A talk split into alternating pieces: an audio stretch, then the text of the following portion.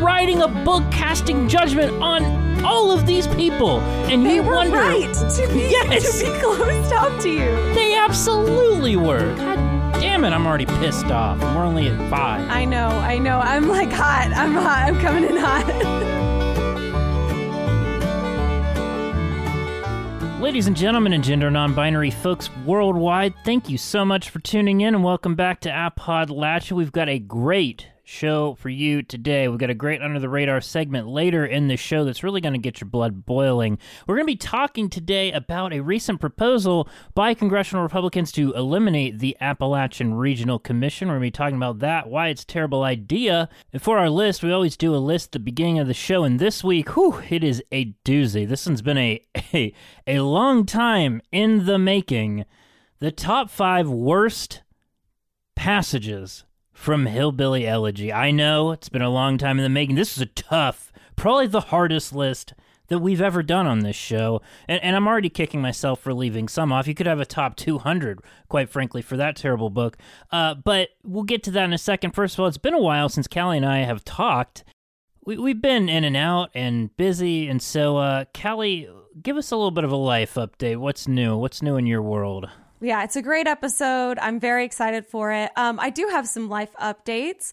I just went on an international trip to Israel, met a whole half of my family that I had never met before on Danny's side. That was incredible. And right before that happened, Danny was walking the dog through our neighborhood, which we love. We live in Charleston and we love our neighborhood. And we've been thinking about buying a house for a while. And we've toured a few and they just didn't feel right. And there was a house that was probably a block away that we'd always had our eye on. And we were like, if that house ever goes up on sale, like we're going to jump on it. That's like a beautiful house. And Danny was walking Frankie as they were putting the for sale sign in the yard of this house.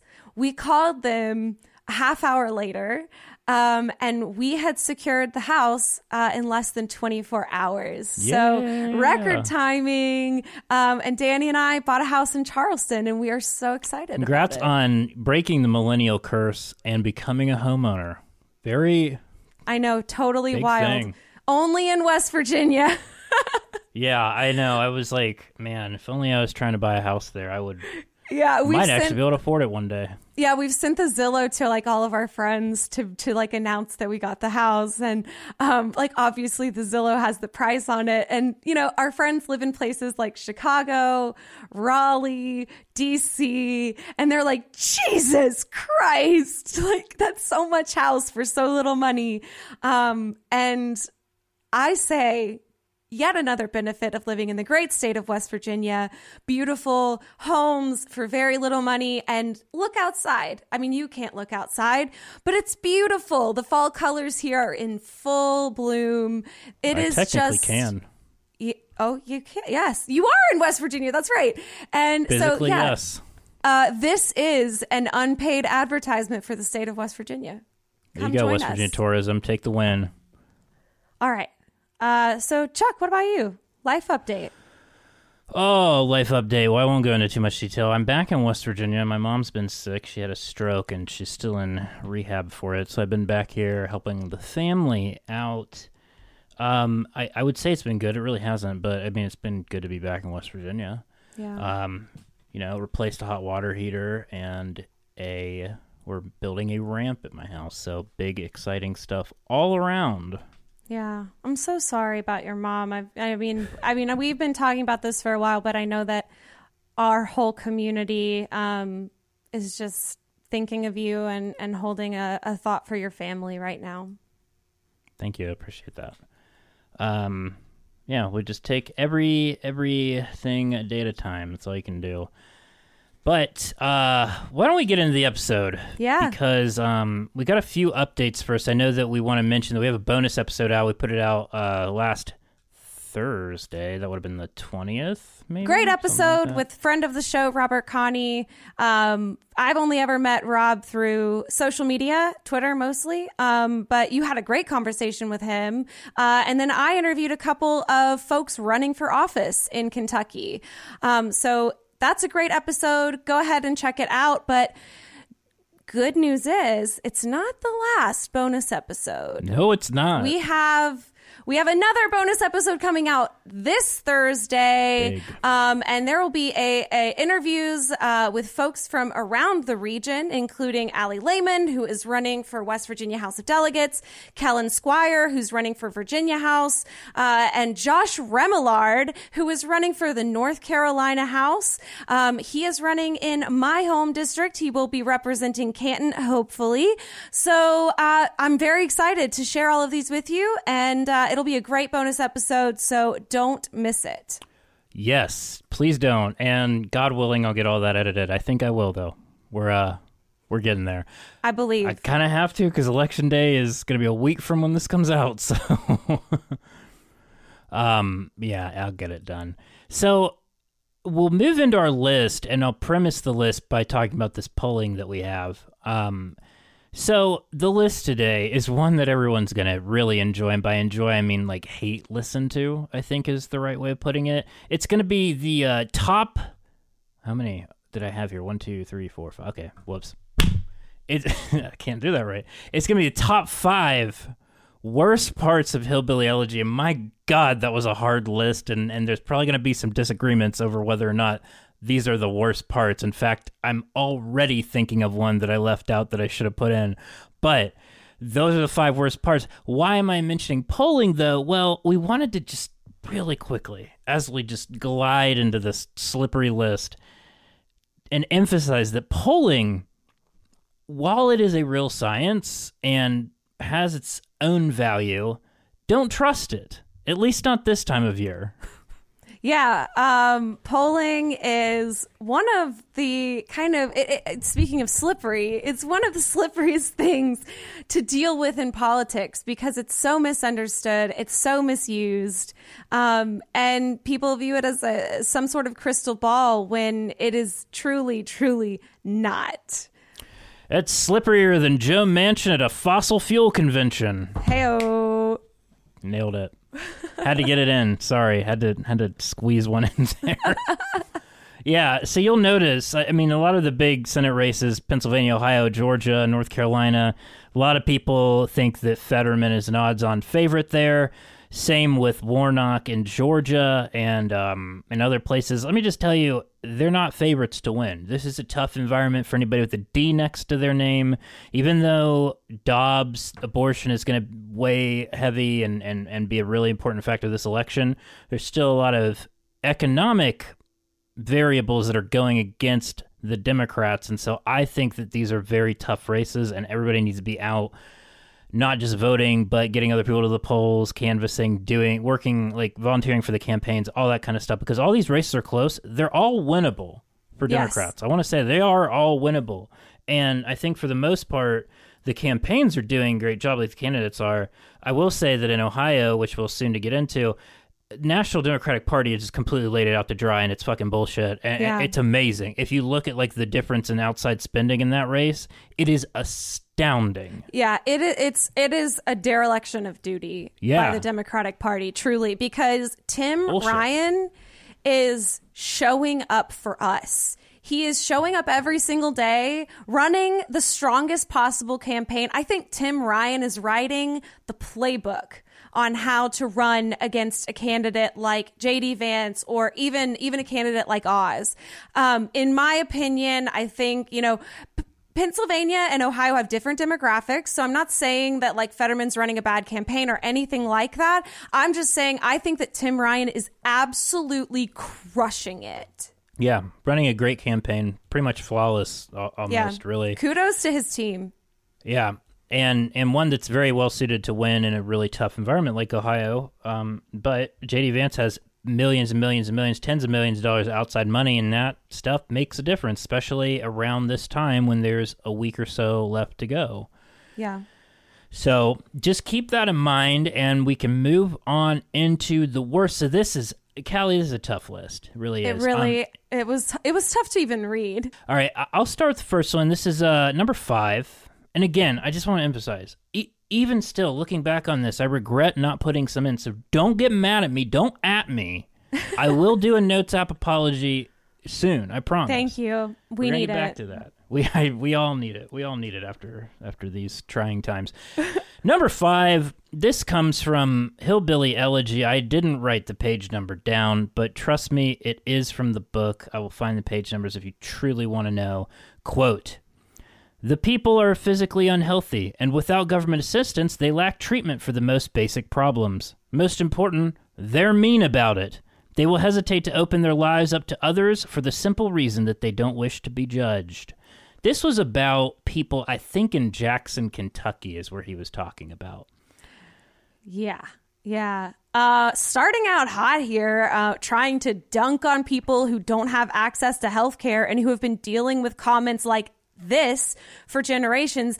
And also, really a huge mystery as to why people don't want to open up to a grifter like fucking J.D. Vance. Well, I don't understand. He's not likable. Of course nobody's... They're mean about it. I'm sorry that they hurt your little Harvard feelings. Yeah, and, when he's writing about this is when he was a kid. So with this, little asshole shithead kids walking around to people being like, "You look physically unhealthy, and I can't believe you don't have health care. What a fucking loser. Who doesn't have health care?" Yeah. He was very in tune with the healthcare environment as a tiny child. And the fact that he's criticizing them for being mean because they don't want to open their lives up to others because they don't want to be judged. I'm sorry. It's because of people like you that they feel judged. Yeah. You're writing a book casting judgment on all of these people. They were right to be closed up to you. They absolutely were. You wonder why they don't want to open up to you. It's because of who you are and you doing exactly this. God damn it, I'm already pissed off. I know. Five. I'm hot. Fuck. I'm hot. I'm coming in hot. God damn it. Why did I put this in here? Oh, man. All right. Are you ready for number 4? Yeah. I can't wait to go right from this to bureaucratic necessities. Yeah. That's what we're doing right after. Yeah. Yeah. Go ahead. Number 4. All right. Number 4. Cool down. Quote, "The problems that I saw at the tile warehouse ran far deeper than macroeconomic trends and policy. Too many young men are immune to hard work. Good jobs are impossible to fill for any length of time." Again, talking about the people in Jackson, Kentucky. Yeah. And this was in reference when he said the tile warehouse, he's talking about a job that he had, I think, had before he went to either college or law school. Yeah, also a temporary job. He's also not... I'm sorry. And no, don't. Please don't be sorry, because this is... And this, in the context of it, the rest of it was him talking about how often a guy went to the bathroom, and it's, again, little shithead, chubby-cheek JD over there with a stopwatch being like, "Sir, you spent approximately 5 minutes in the bathroom. What were you doing, playing with yourself?" Fuck you, JD. Yeah. God damn it. Yeah, I love that impression, by the way. I think it's very spot on. But also, talk about the people of Kentucky this way. The people in a region known for coal mining and lumberjacks and mills, very bad at hard work. You can't have both of these ideas at once. He's saying that they're the people who are in these jobs of mining, and they're pigeonholing us into these ideas of what they think Appalachia is, but also being assholes about it and saying that we actually can't do hard work. So which is it, Republicans? Can we do hard work or can we not? And it's just the absolute hypocrisy in this is astounding. God, I hate him. Oh, the hypocrisy is one of the best parts, because you look at how lazy he's been campaigning for his Senate seat, how he only waited until about the last 3 weeks to even bother gracing the state of Ohio with his presence. Yeah. And he's like, "Oh, well, too many young men are immune to hard work." Well, okay, buddy. This is from one temporary job at a tile factory. Okay, Thank you for that. Very helpful. Moving along, though, because I could spend hours on all of these. Mm-hmm. Number 3, while passing a small 2-bedroom house, I noticed a frightened set of eyes looking at me from behind the curtains of a bedroom window. Again, this is in Jackson. My curiosity piqued. I looked closer and counted no fewer than 8 pairs of eyes, all looking at me from 3 windows with an unsettling combination of fear and longing. On the front porch was a thin man, no older than 35, apparently the head of the household. Several ferocious, malnourished, chained-up dogs protected the furniture strewn about the barren front yard. When I asked Rick's son what the young father did for a living, he told me the man had no job and was proud of it. But he added, they're mean, so we just try to avoid them. That house might be extreme, but it represents much about the lives of Hill people in Jackson. He writes this like a fucking Stephen King novel. Like, if you read this in the voice that you do some of our ads in, like while passing a small 2-bedroom house, like... I noticed a frightened set of eyes looking at me from behind the curtains of a bedroom window. Yeah. The whole, it reads, to me, it literally reads like a zoo attraction from like an 1800s newspaper, like talking about how these malnourished, like ape-like people are scaring this young man from Northern Ohio. Like it's that plus Stephen King. Like, fuck this guy. Yeah, it's like a horror story, and the monster in the story are poor people. Like, first of all, he's also reading this like it's a Bugs Bunny cartoon, and it's just a black pane with eyeballs lit up all throughout the house. Like, okay. But second of all, this is one-off story about a house in a neighborhood, and his uncle told him, oh, that guy doesn't have a job and he's proud of it. And that anecdote from an uncle has informed his whole worldview about this place. All Hill people are like this one guy who has these starving kids in here. Yeah, and he doesn't like to work, but he's mean and he's proud of it. And we don't even know if that's true. No, we don't. He judged the shit out of this person and didn't even bother to talk to them. Right. Did not ask him any questions. Like, it's like, you know, this guy could have any number of circumstances or disabilities or anything.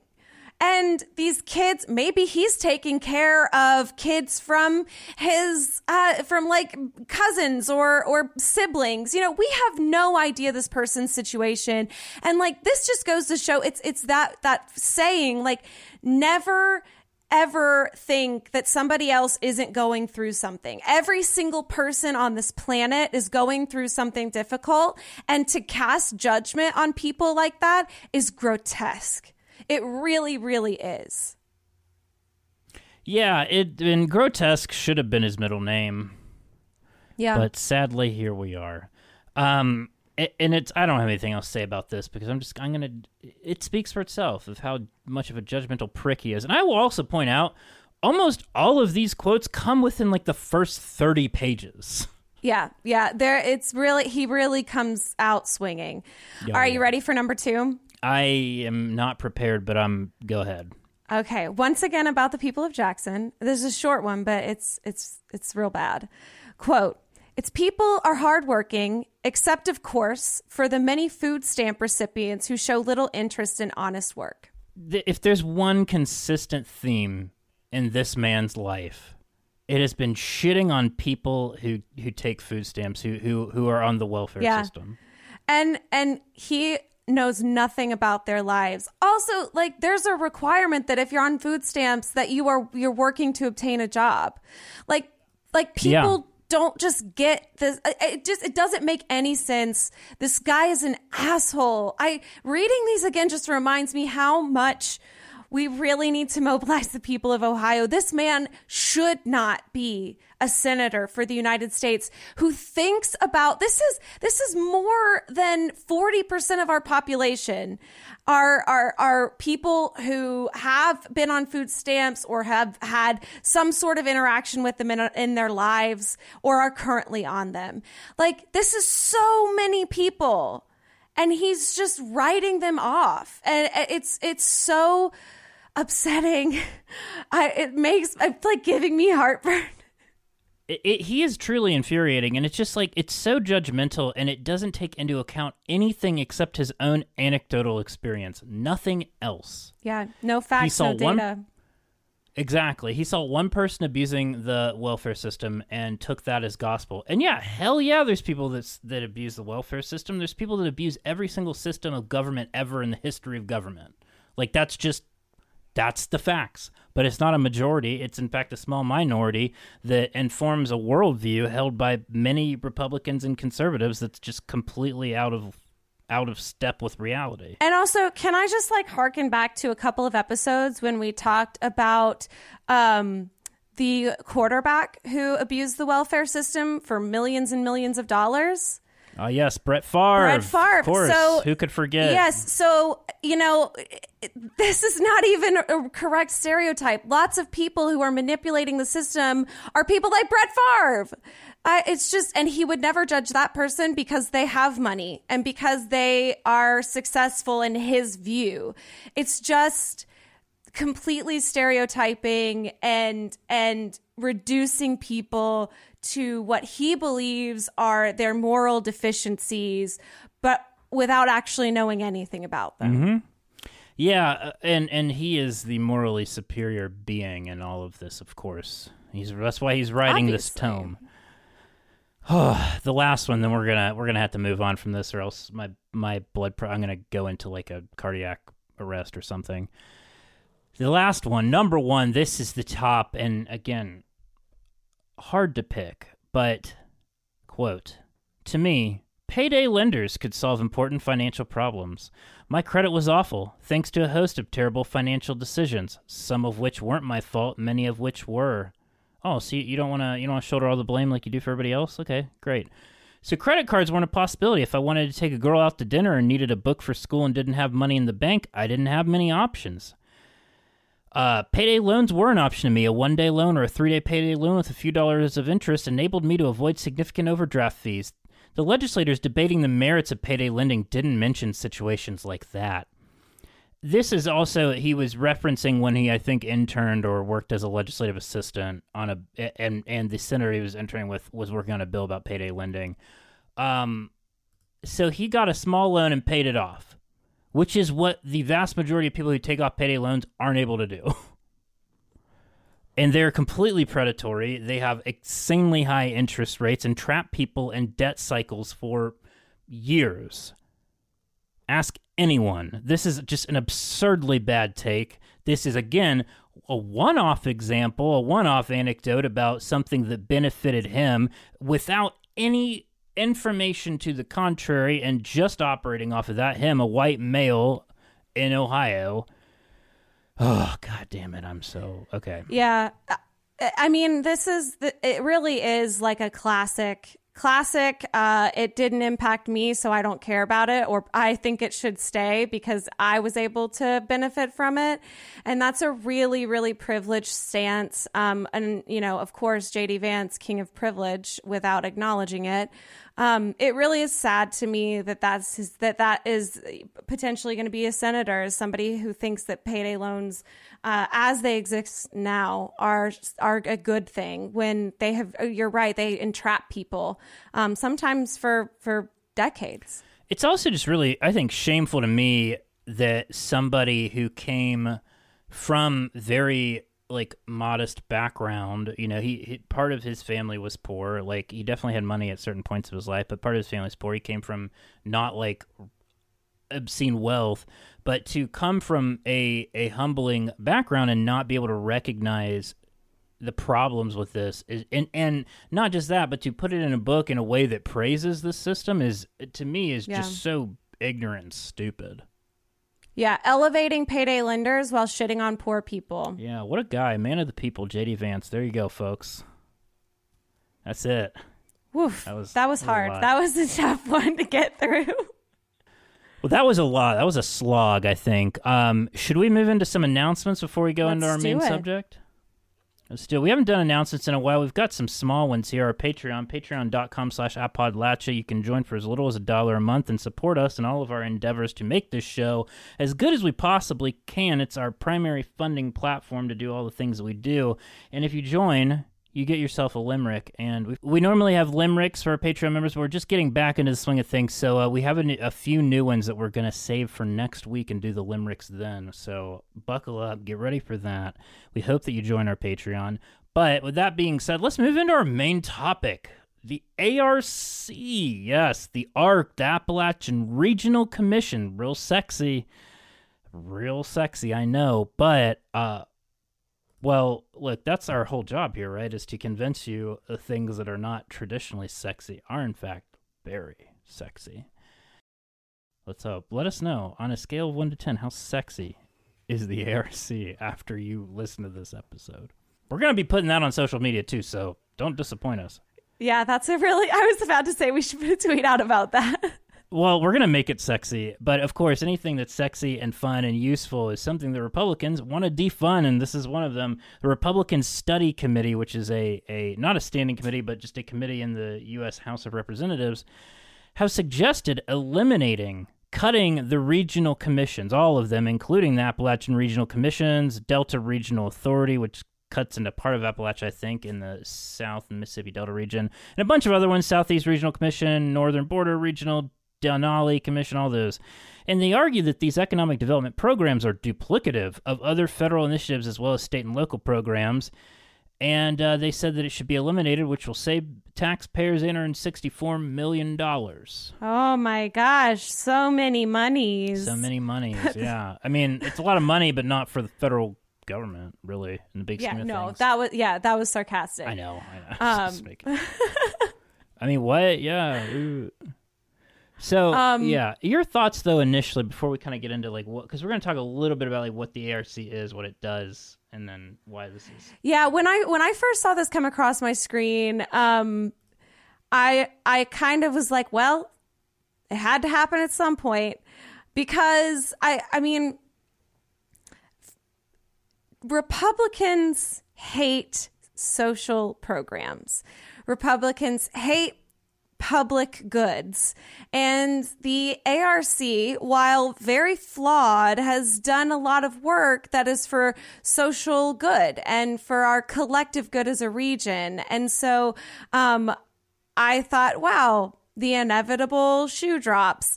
But at the same time, it made me really want to do this episode because a lot of people don't know the function of the ARC and why it's so important. A lot of people just know that it's run by Joe Manchin's wife, and which is an interesting tidbit, but they don't know about some of its great programs. So I'm really excited to let people know more about the ARC and to start this, hopefully, a movement to save the ARC. Yeah, and we should say, like, this is just a proposal from the Republican Study Committee, but we're taking it seriously because Republicans have a very good chance of taking back the House of Representatives, and, you know, I think it's probably unlikely that the ARC were to get eliminated, but it's, like, it's a possibility if they control the budget. And especially if we lost both chambers of Congress, like, they would control the budget. Yeah, and these smaller proposals in these kinds of think tank projects have a reputation of sticking around for a long time and have a reputation of gaining traction over long periods of time. Mm-hmm. So the time to raise the alarm is now, so that we can be prepared and ready to combat whatever comes down the road. So, you know, this is not the time for a five-alarm fire, but, you know, maybe we should be aware that there's some smoke that is coming from the stove right now. Yeah, and the other thing, too, is, like, even if they don't fully eliminate it, you know, they will go to try to gut programs big time. Yeah. And so, so that's important to kind of keep in mind. Now, we're not experts on the ARC, myself especially, so this is not going to be, like, a complete full background, you know, deep dive into it or anything, and there's far more qualified people than myself to run through this with you all, but the basics are the Appalachian Regional Commission is a federal-state partnership that works with the region Appalachia to create opportunities for self-sustaining economic development and quality of life. It was established in, I think, 1965, yes, by congressional authorization through legislation, with the express purpose of bringing the region into socioeconomic parity with the rest of the nation. And I think the biggest thing to remember is ARC is a mechanism to help disperse federal funds to economically distressed parts of Appalachia. That's a, you know, if you take away one thing from it, that's a big part of it. Their activities, they must fall within one of five strategic investment goals that was articulated recently within the past 5 years, which include creating economic opportunity, developing a ready workforce, investing in infrastructure, including the Appalachian Development Highway System, leveraging natural and cultural assets, and bolstering leadership and community capacity. It's a lot of words. I know we'll get into what it really means. The big thing here, and I'll expand on this later, is that they rely on partnerships, especially local partnerships with development districts, to facilitate funding and drive economic development. It's a whole apparatus. It's not just like one little thing. There's a lot of moving parts, there's a lot of moving gears, and there's a lot of people involved both at the federal and state level, and that's an important part of this. This is a federal-state partnership. This is not just a big federal whale that gets money and goes away and fucks off into the wilderness like I think some of these Republicans would like you to believe. And just to kind of give you a sense of how much money it is, this past, I think, 2022 budget cycle, they were awarded $235 million, just the ARC, which comprises 0.3% of the entire federal budget, so not much. Yeah.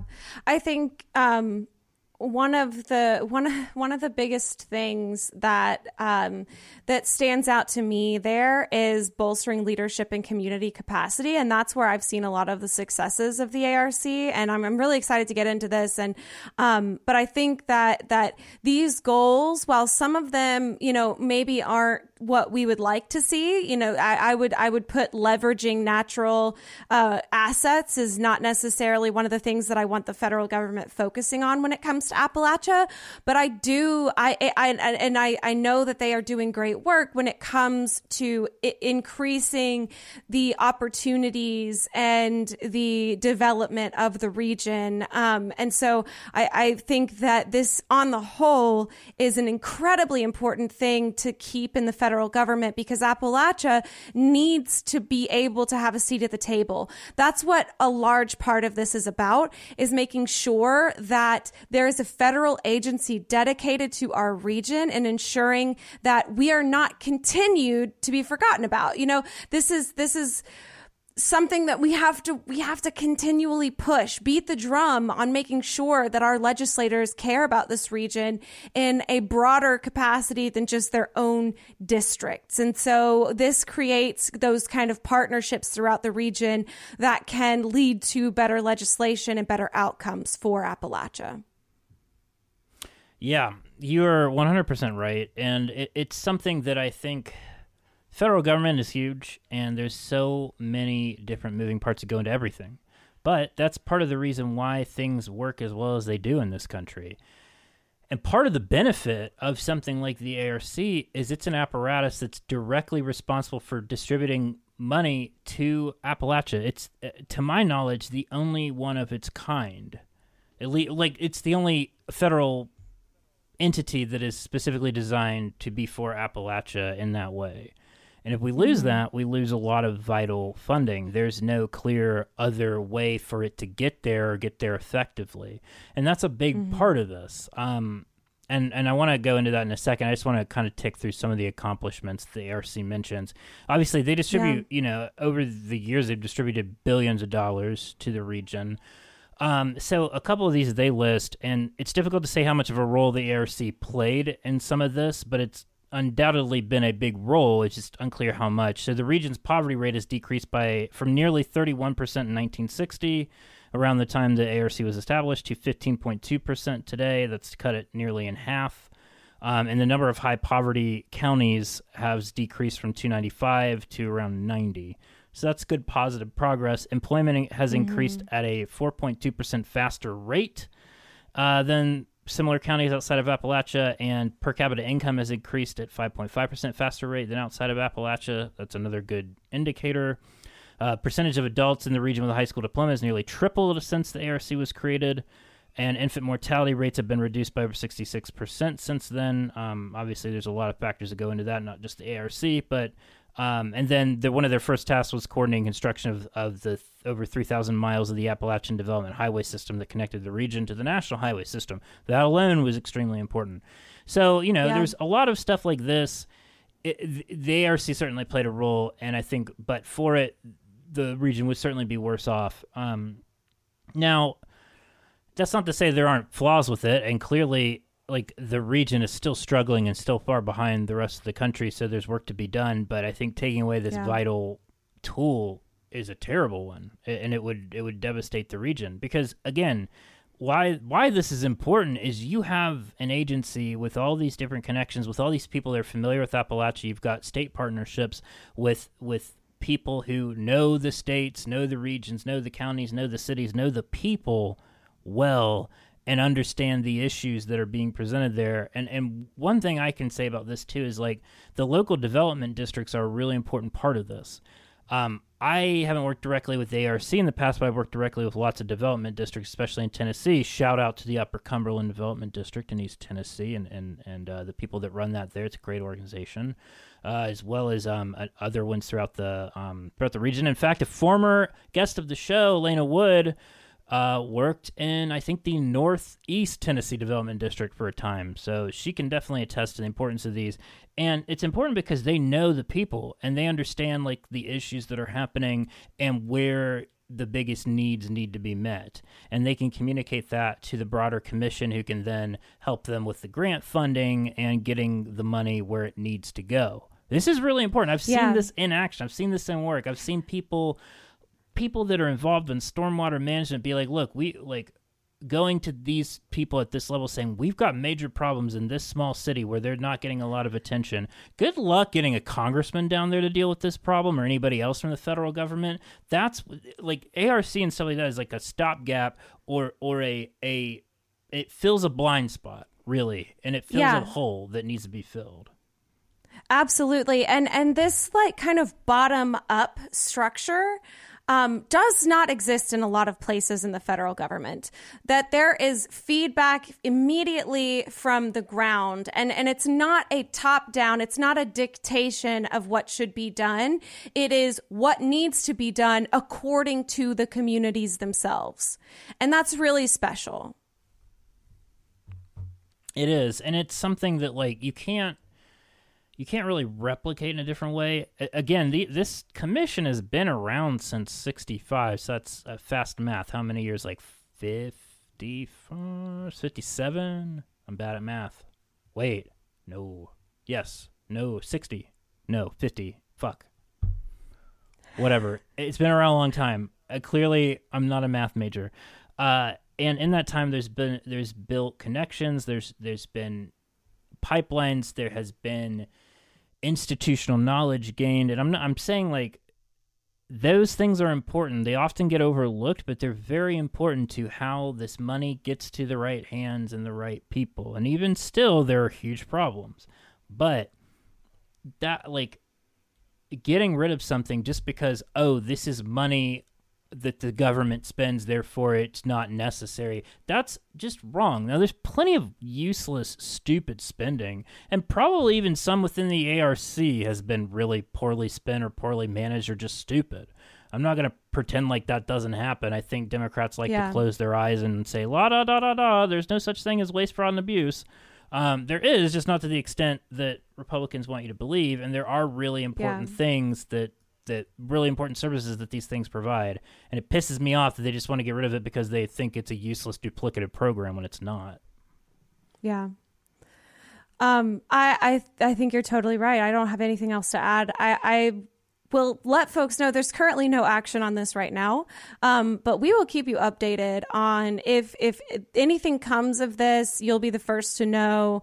And we will be, you know, working our butts off to protect the ARC and make sure that its mission still stands. Hell yeah. The other thing, too, I forgot about this. I keep going on these rants. They produce, like, vital research and evaluations and maps and stuff that are specific to the region that aren't being done anywhere else, and they help guide where money needs to go, where our resources should be allocated. And, like, yes, all of this is imperfect, but it's very important. And I don't know. I think, like, whenever people want to just write off entire things of, like, oh, this is just another useless thing, it's not. People depend on this stuff, and lots of communities depend on these investments. All right, Chuck, I have an under-the-radar story for you that I think is going to blow your mind. All right, so I am bringing you a story out of Kentucky by way of our partners at Appalachians for Appalachia, and by that I mean me, because I am the executive director of that organization. So I was hit up a few months ago by a graduate student named Will Andrews. He was at the University of Kentucky, and he's now starting his master's in Ireland, actually. But he did this this project. He's an engineering student, but he loves Appalachia. He's from Eastern Kentucky. He cares deeply about the region. And he started diving into the federal money that was given to bring internet access to underserved communities across the Commonwealth. And that was like from like the federal government. That was funds that Kentucky as a state got. So they got $300 million in 2021, according to Kentucky.gov. But the first round of grants does not back up that their claim of bringing internet access to unserved and underserved communities. So here's where it starts to get interesting. So of that $300 million in federal money given to the state of Kentucky, $89 million of it was recently awarded to projects spanning 35 counties and 12 internet providers. There's a lot of numbers in this, so I'll go slow. Less than $24 million of the $89 million that was awarded went to counties with the slowest average internet speeds. So starting from there, we start to look at who got these, which of these 12 providers got this money. Almost $50 million was awarded to Charter Communications alone, and none of that money went to counties in the bottom 20 for internet speed. Charter's projects actually include 4 of the top 10 richest counties per capita in Kentucky. And this continues a tangled web. All of the money awarded was for underserved areas, like we noted above, which that is a good goal. However, that is only part of the problem, that they went to the richest counties. No money was allocated for updating or modernizing substandard existing networks, which is the reality for much of Appalachia and other rural areas in Kentucky. And this means that audits of existing broadband infrastructure were either not carried out or disregarded by officials as grants were awarded. The areas of the state with the greatest need for improved broadband access were disproportionately unimpacted by this round of grants. So let's take all of these numbers and do a little bit of math. Kentucky has 120 counties. 54 of those are Appalachian, so 45% of the counties are Appalachian counties. 35 counties were awarded grants. Only 7 out of the 35 were Appalachian counties, 20%. Whereas of the state's proportions, Appalachian counties are 45%. At the same time, Kentucky's Appalachian counties account for 13 of the bottom 20 counties for internet speed, which is 65% of the counties with the lowest internet speeds. Basically, what I'm saying here is that these numbers do not add up. They don't make sense, and they clearly leave out many parts of Kentucky that are the least served and have the worst internet connections. Appalachian counties are significantly underrepresented in these grants, while simultaneously being significantly overrepresented among the most underserved broadband counties in Kentucky.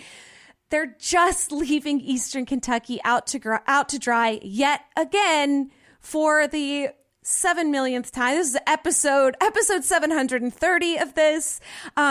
So we We asked, and Kentucky State Budget Director John Hicks said these grants will lower the cost of construction so that our most rural areas will have access to this necessity of high-speed internet.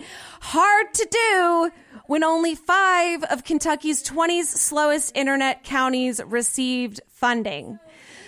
So the big question here and the big conundrum that we are facing is, why isn't more being done to connect with the areas that are most underserved? And if the problems regarding broadband quality are this pronounced, why isn't more being done to mitigate them? And that is what I had to bring to you. It is a bonkers story of mismanagement of funds and lack of access, and it made my blood boil when I read these statistics for the first time. This is truly astounding. I want to know who is in charge of divvying up. I mean, this is always how it goes, right? The richest counties are the ones that get the most resources. But it has to fucking change at some point, because internet is one of the best ways to bring unconnected areas into connectivity. I mean, that sounds really stupid. But what I mean is, like, it's a way of getting out of poverty. It's a way of getting places up more to the 21st century, get more resources. And to just ignore, 40-something odd Appalachian counties in addition to all the other rural and underserved counties in Kentucky is a malpractice at a minimum. This is just astounding to me. Like, how do you do this, and how do they get away with this? I don't know. I'm pissed off. This whole episode just had me pissed. Yeah. So this whole episode, it's infuriating. The whole thing is infuriating. And to answer your question, I think that one of the things that is the most upsetting about this is that because it was allocated to the state, it's done by Kentucky's Finance and Administration Cabinet, with local officials assisting in writing the grant process. And so this is people familiar with the plight of Eastern Kentucky. This is not someone sitting up in a high tower in Washington, D.C. This is a major dropping of the ball when it comes to funding these rural areas by the state of Kentucky. And so that is something that I found really frustrating and painful about this, is that it is an Appalachian state that has half of itself is out of Appalachia, half of it is in. And just like in cases like Georgia, North Carolina, Tennessee, the Appalachian parts continue to be left behind by people in the state seats. And this happens all the time. The people who get elected to those seats of power are the people who have the money and the votes, and that is people who are outside the region. This has happened for decades in so many Appalachian states. There's only one Appalachian state that is fully in Appalachia, and that is West Virginia. And so every other Appalachian state faces this problem of competing against more well-served areas in their states, richer areas in their states, and places that have better representation because they have more people. And so I think that this is just a case of those painful realities for states across our region. And for me, it's so frustrating that we find ourselves in this position yet again. Yeah, it's a shame. And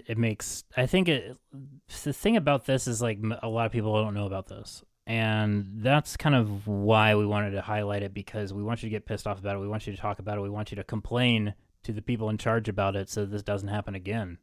Because if not, they're just going to keep doing this. Yeah, they're going to keep doing it and keep taking our people for a ride.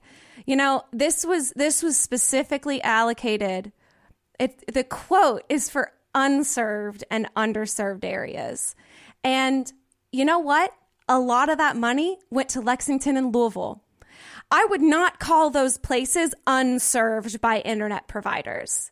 It's a shame. It really is a big shame that this money was there for the taking, for the using, and it did not go to the places that needed it most. They're at least not underserved in comparison to many other parts of the state, is what I would assume. And please, if I'm wrong about that, please tell me, but that would be my assumption.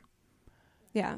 Well, so big giant shout out to Will Andrews for digging into this and bringing this to light. This is just, for me, a testament to the power of one person.